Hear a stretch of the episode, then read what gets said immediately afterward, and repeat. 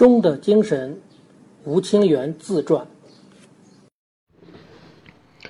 第八章，交通事故。第一节，梅兰芳。时隔二十八年后，我又见到了京剧名角梅兰芳。一九五六年，梅兰芳作为中日友好文化访问团团长来到了日本访问。梅兰芳。从战前开始，就是中国最有名气的明星。我有一位很有钱的叔父，叫吕立格，他的弟弟李拓一就写过梅兰芳主演的京剧剧本。因为这层关系，战前在中国我就和梅兰芳见过面。当时我十四岁，梅兰芳三十四岁。我记得梅兰芳还对我说过这样的话：“去了日本。”早点有出息。我去他在东京下榻的饭店拜访他，梅兰芳立刻就问我，要让中国的围棋强大，该怎么做好呢？我回答说，首先要挖掘出天才，然后让他来日本留学。当时，梅兰芳给了我在日本公演的戏票，母亲和妻子都很高兴的去看了。几个月后。我接到梅兰芳从中国寄来的信，说是已经找到了两个少年天才，陈祖德和陈锡明。随后就开始讨论怎么让那两个天才少年来日本留学的事宜。但是，正式开始办理留学手续的时候，长崎发生了日本人焚烧中国国旗事件，马上就升级成为外交问题，围棋留学计划也就随之告吹了。一九六零年，赖约先作老师作为友好围棋访问团的团长去了中国。因为赖约老师对中国共产党的情况一点都不了解，这让他很担心。去了那里不会有问题吧？来迎接的中国方面似乎看出了他的担心，就跟他开玩笑说：“不要害怕，共产党是不吃人的，共产党是不吃人的。”但是。赖月老师是一位很认真的人，跟他开那样的玩笑是行不通的。赖月老师一行在北京受到了周恩来总理的接见。周恩来总理说：“下次请一定要带着吴清源一起来中国，我保证让他回日本。”回国后，赖月老师跟我说了这番话，但那番话在我听起来却很不是滋味。我本来就是中国人，根本没有回或不回的问题。不过，能够得到周恩来总理的高度评价，我还是很高兴的。第二节，最强战冠军。升降十班棋结束后，读卖新闻社的下一个计划是举办日本最强决定战。我和藤泽朋斋、桥本宇太郎、坂田荣男、木谷实等九段，再加上本因坊高川阁八段，共六人在一起下循环赛。但我对这个比赛不满，所有参赛的棋手都是在十班棋里被我打降了格的对手。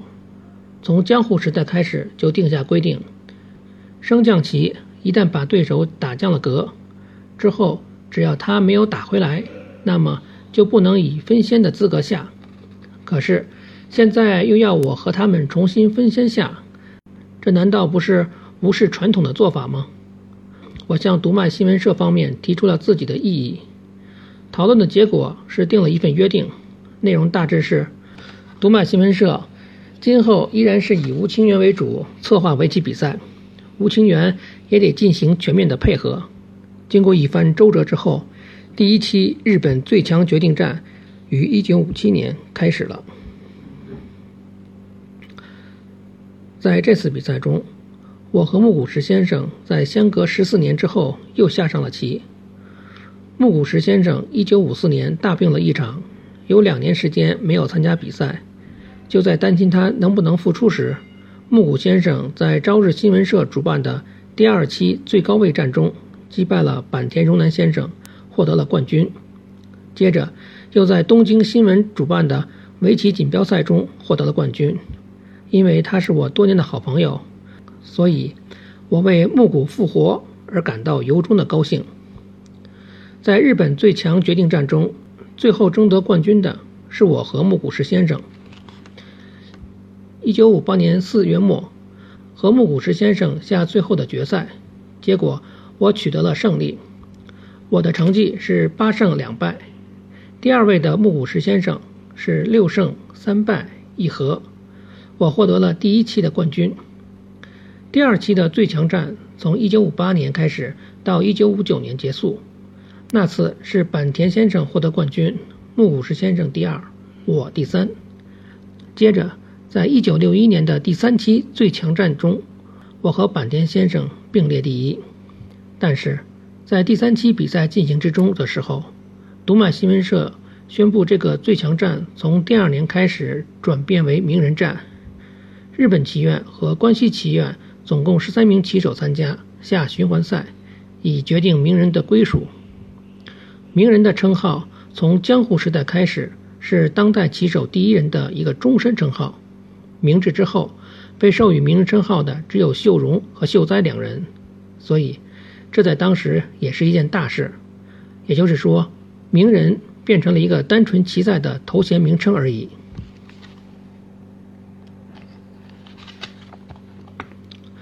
第三节，摩托车事故。我一直是相信红万会的教义的。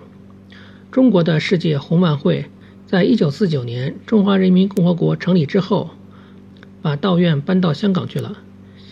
一九五七年，长崎的建早地区爆发了大水灾，香港道院就拨出了救济金送到我的住处，因为那时在日本还没有红万会的组织。我把那笔钱全都捐赠给了日本的红十字会组织。战前，曾经有大本教热心的信徒想组织红万会在日本的支部组织，但因为受到镇压，没能实现。到了战后，当年那些信徒的一部分又想发展和红万会的交流，他们开始了日本红万会支部的筹建工作。其实，香港道院对于没有一个完善的修行场所就要建立日本支部的做法，采取了消极的态度。我在中间，即使负责协调工作，对这样的仓促行动也感到十分的烦恼。一九六一年八月，在东京木白有一个筹建支部的事务所，我从东京站坐出租车去那里，但因为和司机打招呼打晚了，所以出租车走过了头。为了赶上开会的时间，我下了出租车，准备穿过马路。看到前面的车速降了下来，我起步过人行横道。但就在那一瞬间，我不由倒吸了一口气。我看见从汽车后面钻出一辆高速行驶的摩托车，然后我就完全失去了意识。被摩托车撞了之后，我被送到了东大医院的分院。等我醒过来的时候，已经是在大病房的床上了。医生说我的伤势不严重，所以没有照 X 光和做心电图，甚至连脑波测定也没有做。几天过去了，我的腿疼一直未减轻，所以亲属向院方提出照 X 光，但是这次仍然说没问题。这其实是医院的失误，把我的左右腿弄错了。再次做 X 光照射的时候。结果发现，左腿骨头的结合处错位，腰椎骨也有两处裂缝。我觉得所谓倒霉，也就是指这个了吧。医院方面竟然把左腿右腿搞错了，这简直是不可思议的事情。因为医院没有及时治疗，我在医院里住了两个月。这次的摩托车事故给我留下了严重的后遗症，在第一期的名人战中。我就开始受到这后遗症的困扰。第四节，全败。发生在第一期名人战之前的事故，给我带来了严重的后遗症。首先是头疼，还有就是我拖着一条腿，对局时不能盘腿坐。没有办法，我只能提出坐椅子。但是，有的棋手不坐在榻榻米上就不能下棋。所以只能是我坐椅子，对手在台子上再铺上榻榻米坐着，于是就出现了很奇怪的对局情景。名人赛的最后一局前，形势是藤泽秀行八段处在第一位，我和坂田荣男九段紧随其后，三个人都有夺冠的希望。最后一局，我的对手是坂田荣男先生。我和坂田先生那一战开始是大苦战，后来慢慢追了上来，最后是成了和棋。按照规定，算作直白的我获胜。另一方面，藤泽先生最后一盘棋输了，所以从得分上我是和藤泽先生并列首位。但是因为我有一盘是和棋，但是因为我有一盘是和棋胜。而根据规定，是真正的获胜者优先，所以最后是藤泽先生获得了第一期的名人头衔。很长时间里，后遗症一直影响着我，头疼的厉害，以至于精神上也变得越来越怪异，进而引起了精神错乱。甚至有一次去朋友家的时候，我进入了错乱的状态，在厕所里怎么也出不来了。当时我的神志模糊，不知道该怎么走出厕所。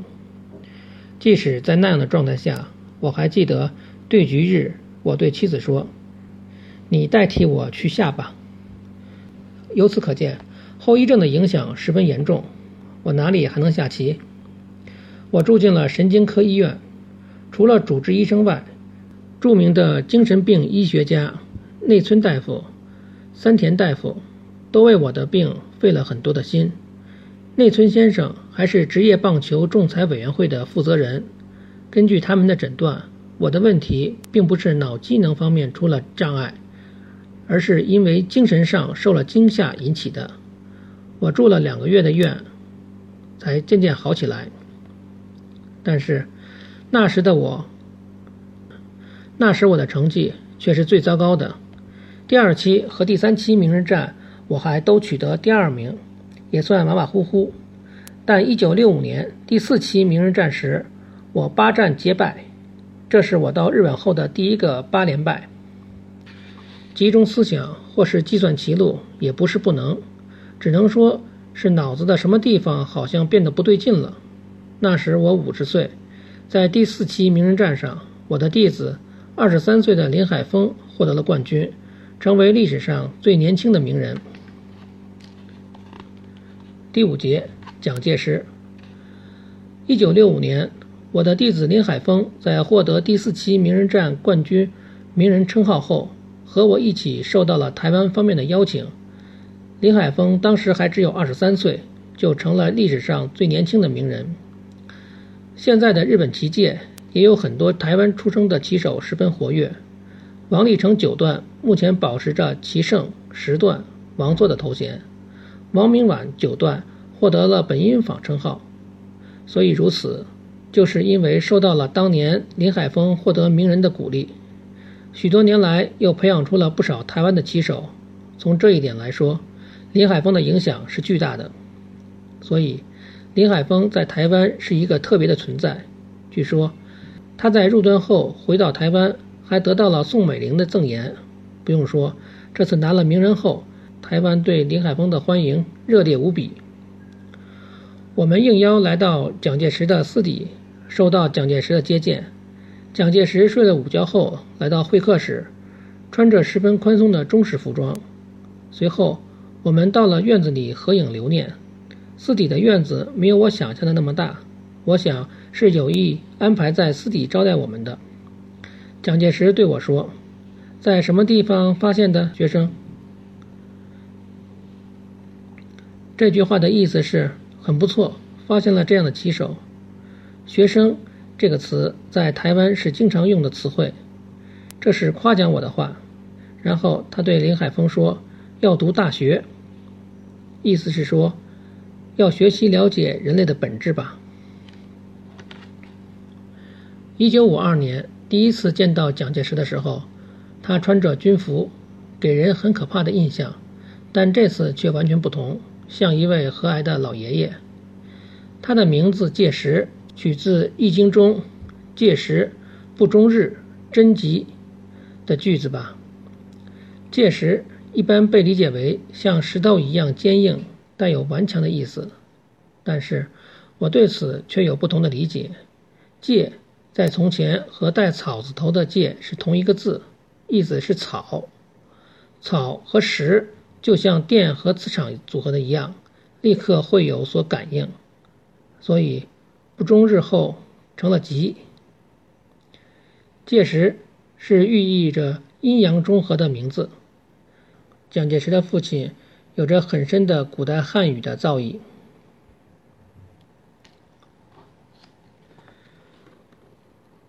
第六节，应昌期。和林海峰一同访问台湾期间，也见到了应昌期先生。他是台湾的大实业家，他很喜欢下围棋，长期担任台湾围棋协会会长的职务。一九八八年，还创办了应昌期应氏杯世界围棋锦标赛，为围棋国际化做出了巨大贡献。和应先生的初次见面是一九五二年，我被台湾授予大国手的称号的时候。那时，他特地赶到机场迎接，还把我请到他的家中。应昌期先生出生在中国浙江省，听说他年轻的时候在上海的内山书店看见日本围棋书，就下定决心，如果将来自己有出息，就一定要发展围棋事业，要把中国发展成一个围棋强国。他曾说过：“钱的使用方法是个问题。”这句话给我留下了很深的印象。实际上，他从银行干部开始，后来自己又创办食品、纺织、证券等公司，建立了联合企业，财力十分雄厚。一九八二年，他拿出二百五十万美金，成立了应昌期围棋教育基金会。在与我的交往中，给我印象深刻的是关于规则的问题。一九五九年。由每日新闻社主办的我和高川阁先生的三番棋的时候，出现了一手劫问题。在我半目胜的情况下，出现了一个一手劫。如果我补一手的话，那么我就要输半目。所以我不补，就那样沉默地坐在棋盘前。这就引出问题了。根据日本棋院的规则，一手劫必须补。最后，日本棋院经过商量之后，判定这盘棋是高川先生半目胜。但我认为，在已经没有问题的地方是没有必要特意再补一手棋的，这是规则上的不完善。以这件事为一个契机，应昌期先生开始致力于围棋规则的研究，也就是现在大家所说的应试规则。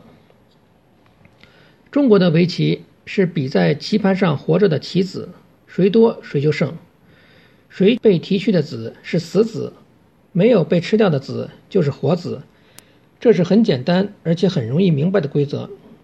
日本的规则是比双方的地，谁围的地多谁就胜，所以就容易发生需不需要补齐的问题。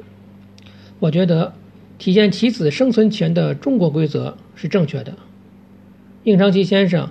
也是以中国规则为基础制定出的新规则，他把这当成自己一生的事业。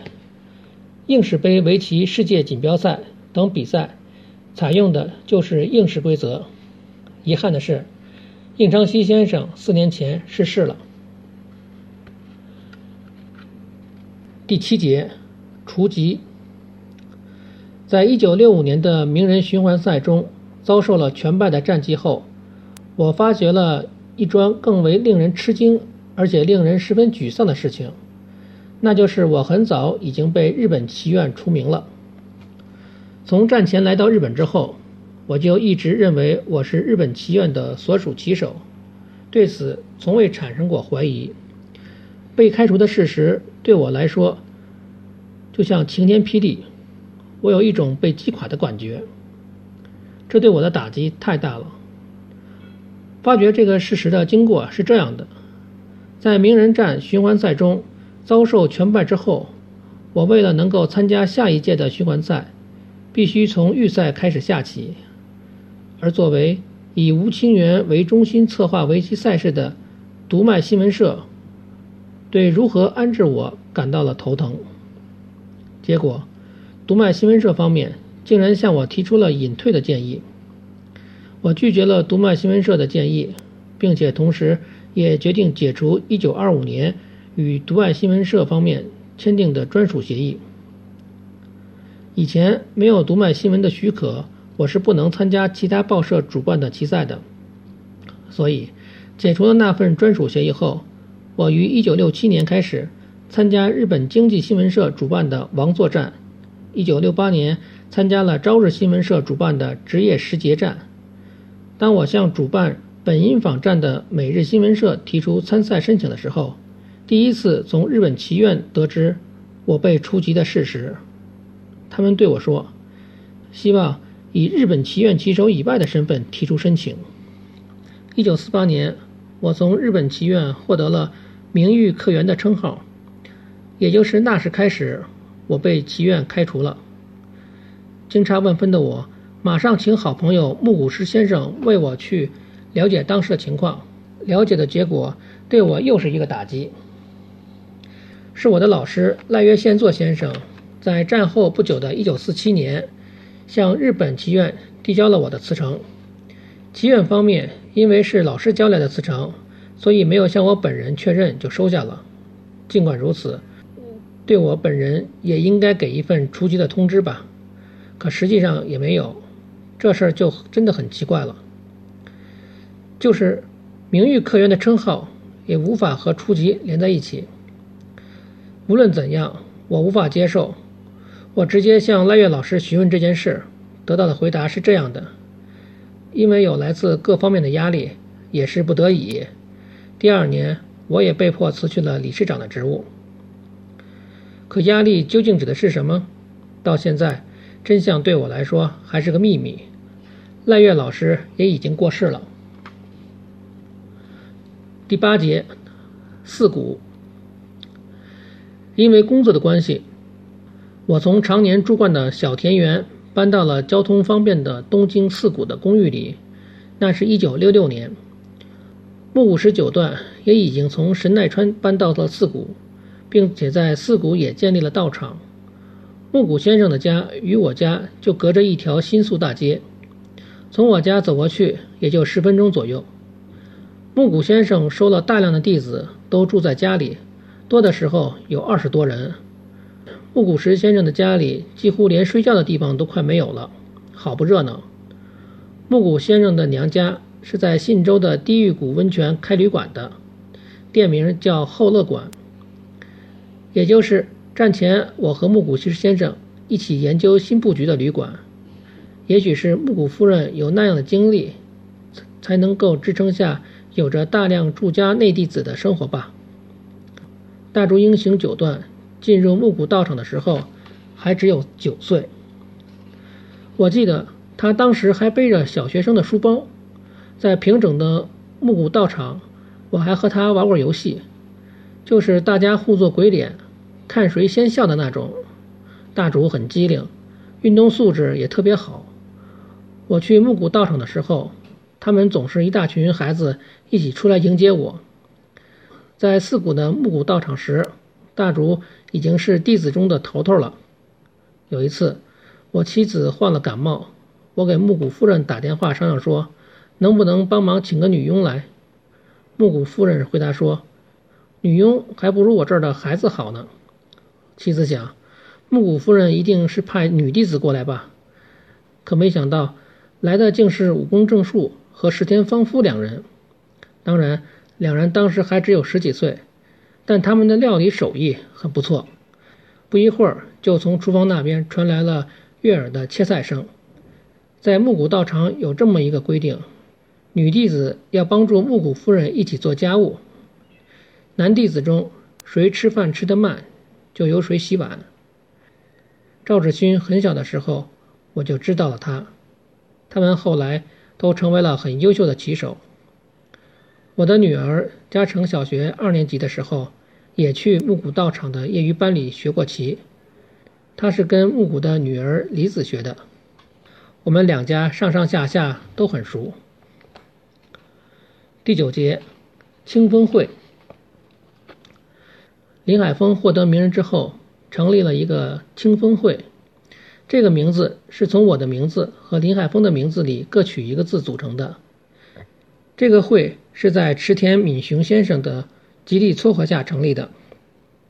池田先生曾在富士通任高级职务，每月会员定期聚会，由我和林海峰跟他们下指导棋。会员都是喜欢下棋的棋迷。和池田先生认识是一九六五年，那时富士通还是叫富士通信机的名字。池田先生升为部长，社长就问他，作为礼物想要什么？池田先生回答说，要奖励的话，想和吴清源下一盘棋。池田先生是一位即使坐飞机也要在纸上画黑圈白圈下围棋的人。池田先生。也是日本开发计算机的先驱，大家都叫他计算机博士。据说他在研究计算机的时候，有时还会用到围棋盘。池田先生是一九七四年去世的，他最后的职务是专务。围棋走向国际化一直是他的梦想，终于在一九八八年由富士通创办了富士通杯世界围棋赛，在每届开幕式上。富士通的社长都一定会提及，因为池田先生和我的关系，才会有今天的富士通杯。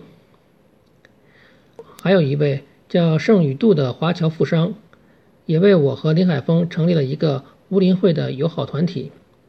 盛家在中国是个大财阀，拥有著名的大冶铁矿。据说他们家在上海的住处有上野公园那么大。中国成为社会主义国家后。他们将中心移到了上海。盛先生战前在京都大学留过学，战后在东京的芝公园里开了个名叫“留园”的高级中国料理店。现在那家店也已经移到上海去了。我和盛先生在学生时代就开始交往了。我记得我去他上海的家的时候，看见他的父亲正在吸鸦片。如果不是关系很好的话。是不会让去那样的房间的。盛先生从1977年开始的大约十年间，为日本年轻有希望的棋手主办了一个名叫“留园杯”的淘汰赛棋赛。比赛后，大家总是在一起开心地吃喝一顿。他用这种方式来支援年轻棋手的成长。盛先生也于1993年去世了。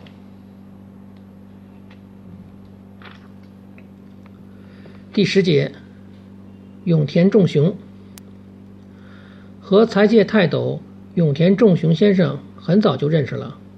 他长期担任新日铁的会长以及日本商会所的会长。来日本后不久的1929年，我就去经营铁工所的大冢荣吉先生家里下指导棋。大冢先生家在东京。而当时永野先生就住他们家的另一栋房子，那时已经大学毕业，开始工作了吧。永田先生也很喜欢下棋，我跟他下指导棋是让他五子。永田先生的哥哥永野户先生担任过运输大臣，弟弟永野俊雄先生是原来五羊建设的社长。